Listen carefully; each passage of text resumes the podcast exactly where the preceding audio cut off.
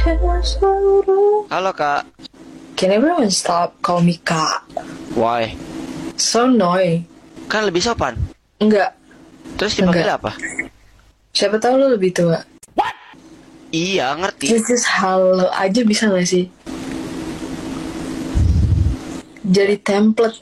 Tidak. Jadi nggak ada pembeda antara lo dengan yang lain. Paham nggak? Ngerti. Ya even gue lebih tua pun gue menghargai wanita. Kayak halo kak. Nah, nah real. Just just don't don't say kak. Just don't say mbak. It's kind of offensive for women. I'm just telling you. Oke. Oke. Understood. Okay. Nice to meet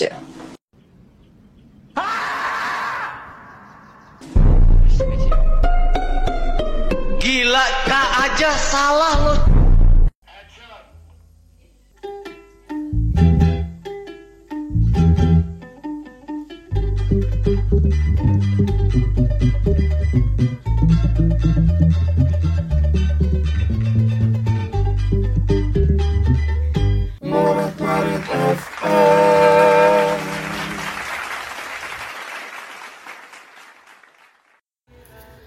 Selamat datang kembali di podcast Morat Marit FM.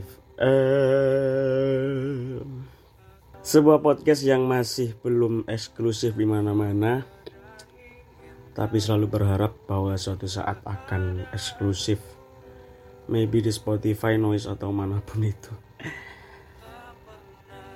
Sambil mendengarkan lagu, lagu-lagu nostalgia, anjir kok penyanyi radio. Oke, teman-teman. Eh, seperti biasa, pulang kerja, terus mampir di burjo kesayangan, upload foto kemarin, foto-foto TA-nya Aci, kelayakan. Dua hari izin tidak masuk kerja, di hari pertama badan merasa sangat tidak enak karena sehari sebelumnya aku nekat menerjang hujan demi bisa nyampe di kampus karena mau nggak mau ya harus datang ke latihannya Aji. Karena pada waktu itu sudah masuk di tahap general rehearsal atau GR dan kemarin alhamdulillah semua lancar tanpa suatu halangan apa pun. Dan akan jumpa lagi di sekitaran pertengahan Februari menjelang akhir sekitar tanggal 19-an mulai proses lagi menuju ke TA disela dulu oleh pemilu. Sebuah hal yang mungkin nggak bisa dibahas di podcast ini karena ya memang saya tidak terlalu mengikuti pemilihan capres-cawapres aku nggak terlalu mengikuti bahkan aku cuma lihat debat itu sekali doang. Itu pun debat ke dua apa ya? Dua apa ketiga. Karena semakin ke sini kok semakin males bro mengikuti sesuatu hal yang nggak bikin kita excited tuh kayak membuang-buang tenaga. Karena saya harus bekerja begitu teman-teman ya. Tidak banyak bisa saya ceritakan.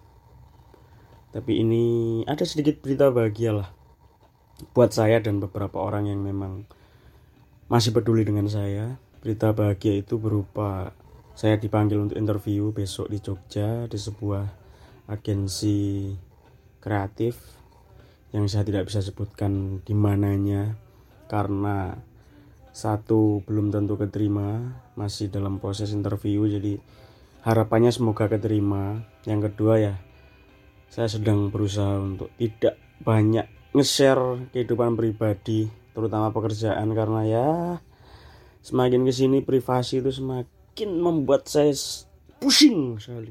Banyak faktor yang membuat privasi itu sangat-sangat harus dijaga. Barusan ganti nomor juga. Berusaha mengurangi kontak-kontak yang hanya menu-menuhin di phonebook punya kontak WA-nya tapi cuma sebatas jadi penonton story. Jarang banget bahkan hampir nggak pernah berkomunikasi dengan mereka-mereka. Jadi ya ya udah. Hanya beberapa lah yang masih di save. Privasi bro. Anyway ngomongin soal privasi ya. Privasi itu sebuah hal yang memang sangat sesuatu yang sangat pribadi gitu ya. Jadi ya berusaha semaksimal mungkin untuk nggak overshare. Meskipun ya lambang si paling Instagram si paling sosmed harus berusaha untuk mengurangi. Karena pada dasarnya sampai detik ini tidak banyak memberikan kontribusi yang positif malah kebanyakan negatif. Ya begitulah. Tapi yang jelas ngomongin privasi sosmed. Tidak lengkap rasanya anjing bridging. Tidak lengkap rasanya untuk tidak membahas segala sesuatu yang sedang viral atau sedang dijadikan bahan obrolan mungkin di tongkrongan. Nah salah satunya yang sedang viral yang sedang banyak digoreng di media sosial adalah mbak-mbak lagi skincarean. Jadi ceritanya ada youtuber, konten creator namanya Ramzi Bayhaki kalau nggak salah. Dia lagi main ome di kontenin, terus dia ketemulah dengan seorang mbak-mbak yang sedang mungkin sedang sambil menunggu atau sambil skincarean gabut dia melakukan live Ome TV bertemulah mereka namanya Ome TV kan random ya. Bertemulah mereka dan singkat cerita si Ramzi ini nyapa.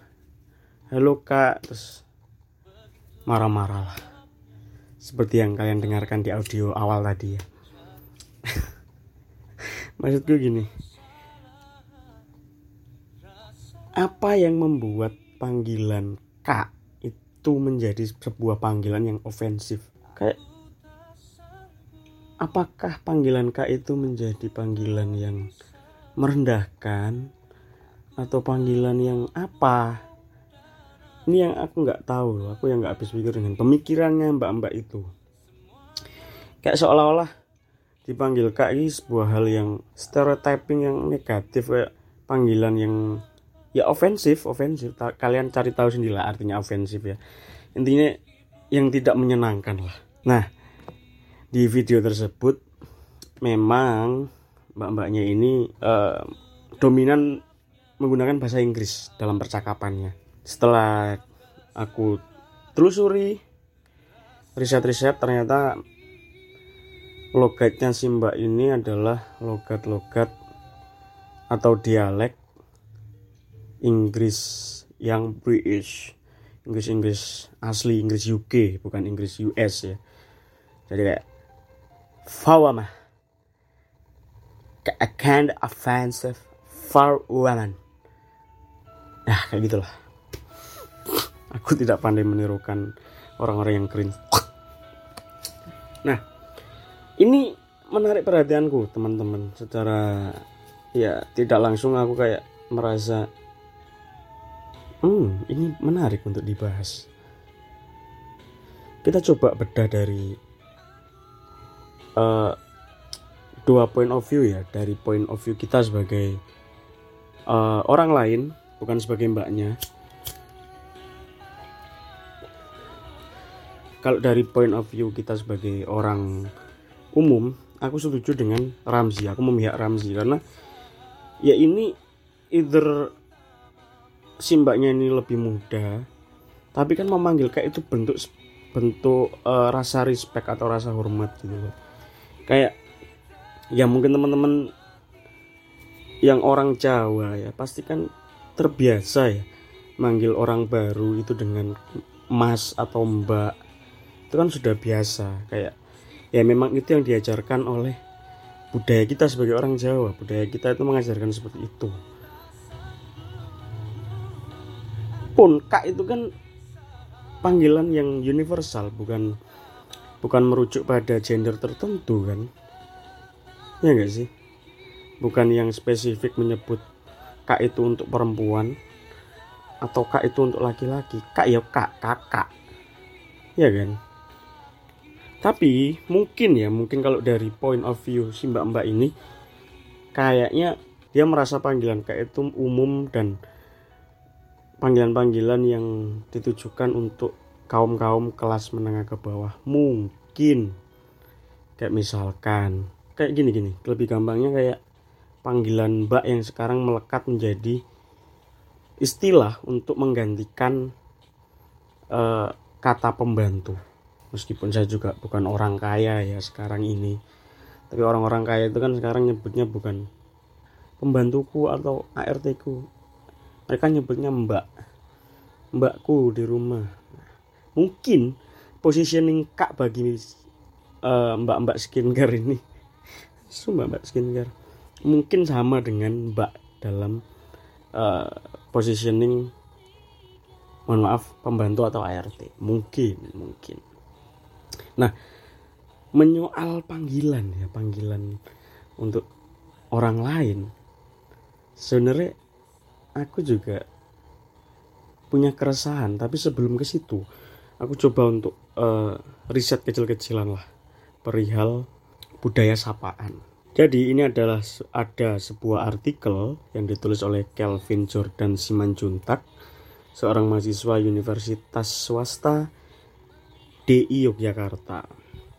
Artikelnya berjudul Budaya Sapaan. Kenali dulu budayanya agar tidak shock. Uh, artikel ini pertama terbit tahun 2020 dan diperbarui tahun 2021. Ya meskipun sudah lumayan lama tapi mudah-mudahan masih relate lah dengan dengan yang terjadi pada hari ini di tahun ini. Jadi, saya laguku banter enggak ya? Bentar teman-teman. Kayaknya banter banget.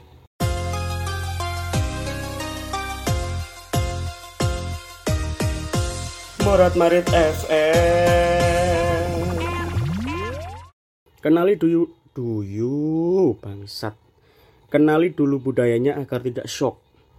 Budaya sapaan selalu diajarkan oleh orang tua kita Budaya sapaan masuk dalam salah satu bentuk tata krama dalam bersikap. Di Indonesia terdapat banyak jenis budaya sapaan yang berasal dari berbagai daerah. Akang, Teteh, Aa, Sunda, Mas, Mbak, Pak De, Bude, Jawa, Babe, Enyak, Engkong, Betawi. Beragam jenis sapaan itu bertujuan untuk menghormati orang yang lebih tua dari kita. Di negara lain terdapat hal sejenis yaitu Keigo. Oh, Jepang ini. Menurut Terada, tahun 1984, Orang Jepang menyebut keigo sebagai bahasa yang mengungkapkan rasa hormat terhadap lawan bicara atau orang ketiga. Iqbal 2018. Sementara orang barat sering sekali memanggil orang yang lebih tua dengan panggilan nama saja. Namun, bukan berarti cara tersebut salah. Hal di atas disebut dengan kesantunan dalam berbahasa, yang terkadang menimbulkan perbedaan persepsi mengenai santun atau tidak penggunaan bahasa di dalam suatu negara. Kesantunan atau politeness dalam berkomunikasi adalah hal-hal yang berkaitan dengan pemilihan dan penggunaan bentuk kebahasaan dan cara berbahasa tertentu yang dianggap dan disepakati sebagai bentuk dan cara yang sopan oleh suatu masyarakat tutur.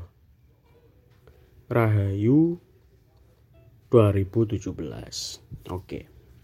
Sebelum kita lanjut membaca. Nah, tadi uh, dijelaskan di artikelnya di Jepang itu mengenal uh, budaya sapaan itu keigo. Di barat kita sering menjumpai di film-film atau mungkin kita ketemu langsung. Aku juga dulu pernah ketemu dengan orang uh, barat atau bule lah kita menyebutnya. Itu juga budayanya memang mereka memanggil namanya langsung nggak pakai embel-embel apa pun meskipun uh, kita belajar dari zaman SD bahwa ada beberapa panggilan dalam bahasa Inggris kayak Mr. Sir, Mom, Mrs, Bro, Sis. Cuman budaya orang barat memang ketika manggil orang either itu lebih tua atau lebih muda itu langsung dengan nama. Nah, ini yang menjanggal. Mungkin dengan uh, mbaknya yang ke Inggris itu asu mangkel itu mungkin dia merasa pengen menggunakan budaya barat untuk diterapkan di Indonesia kalau memang seperti itu yuk anda yang salah dong mbak. Ya dong. Anda ini sedang hidup di Indonesia. Dan yang Anda ajak ngobrol atau yang menyapa Anda adalah orang Indonesia yang dari kultur suku ras mana pun di Indonesia pasti diajarkan bahwa memanggil orang lain terlebih yang belum kenal itu pasti dengan embel-embel kak, mas, mbak, a, mamang, teteh, abang, neng. Sementara Anda menganggapnya hanya karena Anda berbahasa Inggris terus Anda bisa melakukan atau menerapkan budaya mereka ke kita kan ya? Itu sesuatu yang nggak mungkin dong.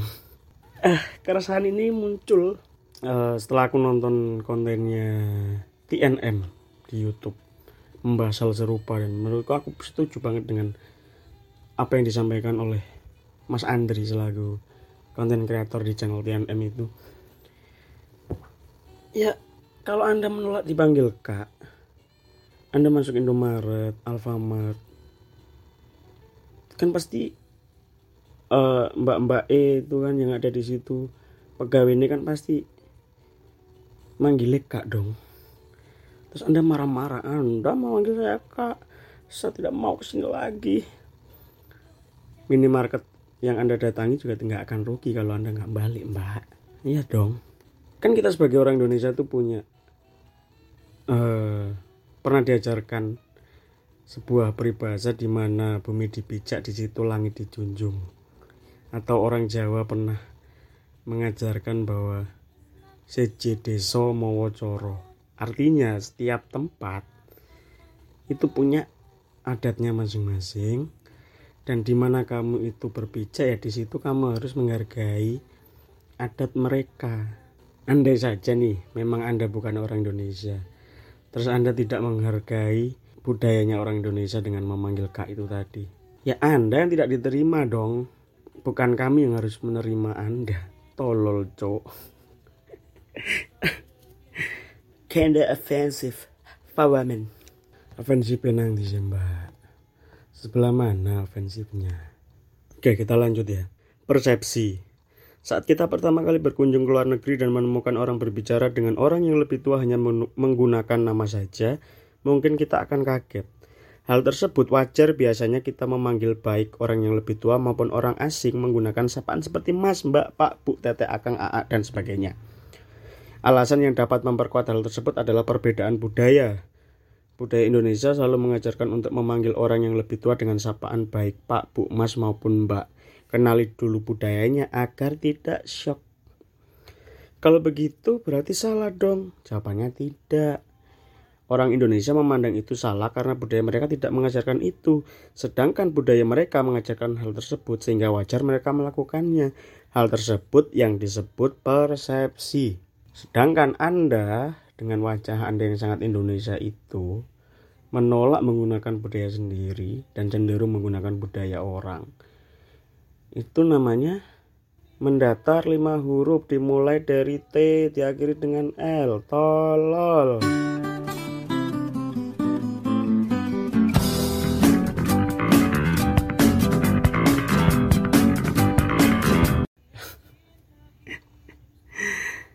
British author and scholar C.S. Lewis has provided a more practical view of perception and one that introduces the role of culture. What you see and what you hear depends a great deal on where you are standing. It also depends on what sort of person you are. our Porter, McDaniel, and Roy 2017. Nah, intinya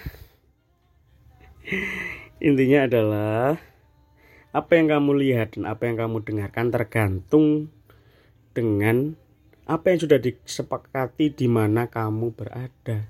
Lalu Anda hidup di Indonesia tidak sepakat dengan apa yang sudah turun temurun dan menjadi budayanya. Ya Anda jangan di Indonesia. Tuh loh, Kak. Woi. Woi. Orang luar aja bisa menerima budaya kita loh, menghargai kita loh. Aku tuh aku tahu satu orang beliau legend di dunia karawitan. Dia orang Inggris namanya adalah Peter Smith. Saking lamanya dia dia di Indonesia dia tuh sampai sekarang dibahasakan atau dipanggil akrab dengan sebutan Pak D. Bahkan namanya itu dari Peter diplesetkan menjadi Parto. Itu kan berarti dia menerima. Dia apa orang Jawa bilangnya ngeromangsani karena dia lama di Indonesia, dia pernah hidup di sana di Indonesia. Jadi dia uh, berasimilasi, beradaptasi. Bahkan dia lebih prefer untuk lebih senang untuk dipanggil Pak D. Dia lebih senang dianggap sebagai orang Indonesia. Lah Anda orang Indonesia, kenapa menolak dipanggil Kak? Hei, jangan dipanggil apa? Kanjeng Ratu, nyara gitu apa apa? Ya itulah. Uh, artikel lengkapnya teman-teman bisa cari sendiri di Google nah seperti apa yang sudah saya sampaikan tadi aku punya keresahan yang mungkin di episode-episode yang lampau di podcast ini sudah pernah aku singgung yaitu adalah budaya nyeleneh metuwek ini bukan keresahan kutok ya ini keresahan banyak orang lah. Terutama di kampusku dulu ya di kampusku tercinta ya budaya metuek ini kayak jamak bisa ditemui gitu loh. Terlebih biasanya pelakunya adalah mahasiswa-mahasiswa yang kura-kura kuliah rapat kuliah rapat. Ya, ya ya ya. Alias mahasiswa yang sibuk mencari atensi karena tidak bisa di satu lini. Anjing. Contoh nih contohnya ada seorang mahasiswa nih dia merasa dia adalah cutting. Terus dia membahasakan ke adik tingkat dengan misalnya kata-kata ini gini dek mbak minta tolong. Dek mas minta tolong. Memanggil dek ke maba atau adik tingkat padahal belum tahu dia memang asli angkatan baru atau mahasiswa gap year. Mahasiswa gap year adalah mahasiswa yang masuk di perkuliahan yang tidak sesuai dengan angkatan dia sebenarnya. Misalkan kayak aku harusnya aku masuk kuliah 2015 tapi karena aku gap akhirnya aku masuk 2016 itu kan sebuah hal yang lumrah toh gap ini. Ini orang tanpa riset dulu tanpa cari tahu dulu hanya karena dia merasa oh aku lebih dulu di sini akhirnya dia membahasakan dirinya dengan mbak atau mas kepada adik tingkat. Dan ini pernah kejadian teman-teman. Aku nggak nggak ngobus aku nggak nggak nggak ngomong. Tidak sesuai fakta ya. Ini benar-benar kejadian. Bahwa pernah dulu aku tuh dipanggil dek sama mahasiswa satu tingkat di atasku yang which itu sebenarnya adalah angkatanku. Dipanggil D awal-awal aku merasa uh, risih tidak nyaman tapi sesuai ya sah bodoh amat lah. Malah aku merasa kayak ya wes berarti aku luwih nom toko kue padahal belum tentu. Dulu pernah. Ada nih kak kelasku namanya Mas Bringgo. Nah Mas Bringgo ini adalah waktu dia kelas 3 SMK saya kelas 1 jadi aku masuk kelas 1 dia sudah kelas 3 otomatis kan dia kakak kelasku. Nah 7 tahun berselang dia masuk ke kampus yang sama denganku padahal dia sebelumnya sudah kuliah di kampus lain. Otomatis. Dia akan jadi angkatan baru. Nah tiba-tiba suatu hari ada adik tingkat saya Aku berani menyebut dia adik tingkat karena aku aku tahu bahwa dia lebih muda dari saya dan memang dia adalah angkatan itu real. Tak disclaimer sih, ben aku gak mau bantah. nah, si oknum ini karena dia adalah apa jenenge PKKMB kakak tentor tutor apalah itu sing bagian dari pembina setiap kelompok PKKMB itu Nah dia itu membina kelompoknya Mas Pringgo. Suatu ketika pas mau kuliah, ketemulah di kantin mereka berdua. Nah si oknum ini tiba-tiba manggil dek ke Mas Pringgo. Dan Mas Pringgo dengan santainya menjawab, yang ini mbak, kuliah. Wong aku sak durungnya ya kuliah pitung tahun. Bayangkan berada di posisi oknum itu dan yo pokoknya erai itulah jadi janganlah metuek jangan membahasakan dirimu dengan mbak. Wong orang Jawa itu mengajarkan. Balik lagi orang Jawa mengajarkan. Meskipun kamu tahu dia lebih muda nek memang belum kenal atau belum akrab atau belum tahu umurnya ya wis panggillah mas dan mbak. Jangan membahasakan kamu lebih tua no. Apa sih enaknya lebih tua tuh gak enak. Karena tua secara angkatan masuk dengan tua secara usia itu adalah dua hal yang berbeda memanggil kak, mbak, mas ke kakak tingkat padahal secara usia sama atau lebih tua adalah bentuk penghormatan atau respect. Karena secara dulu-duluan masuk ke kampus, ya duluan dia. Tapi membahasakan diri sendiri, kak, mbak, mas, ke adik tingkat tanpa konfirmasi dulu adalah tai. Itu dua hal yang berbeda ya. Aku punya temen, namanya Blank Bayu Blank. Dia itu secara angkatan mungkin satu angkatan sama aku ya. Tapi dia tetap tetap membahasakan aku tuh mas. Karena dia merasa aku lebih dulu. Nah itu lebih dihargai lebih respect kan daripada kowe nyeluk D ke adik tingkat sementara kamu belum tahu. Gitu loh. Jadi janganlah kayak gitu. Banyak banyak banyak banyak orang-orang kayak gitu tuh. Dan menurutku ah udahlah opo sih kon niku Saya punya pengalaman terbaru dipanggil Dek oleh adik tingkatku. Nah, secara sudut pandang pertama, oke, mungkin dia nggak tahu aku adalah katingnya. Tapi kalau kita lihat dari sudut pandang kedua, itu juga dampak dari metuwek. Jangan karena aku berada di grup WA yang sama denganmu. Dan itu adalah kegiatan kampus. Terus kamu menganggap aku adalah mahasiswa adik tingkatmu. Dan hanya karena aku es loro terus gue merasa gue lebih di atasku. Enggak anjing.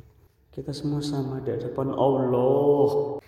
Ya intinya ya. Intinya tuh kita sebagai orang timur. Sudah pasti telah diajarkan budaya ketimuran di mana memanggil ke yang lebih tua itu harus pakai predikat kak mbak atau mas akang teteh mamang you name it lah. Pun kepada orang baru. Meskipun kita sudah tahu dia lebih muda dari kita. Karena itu adalah etika atau manner kita sebagai orang timur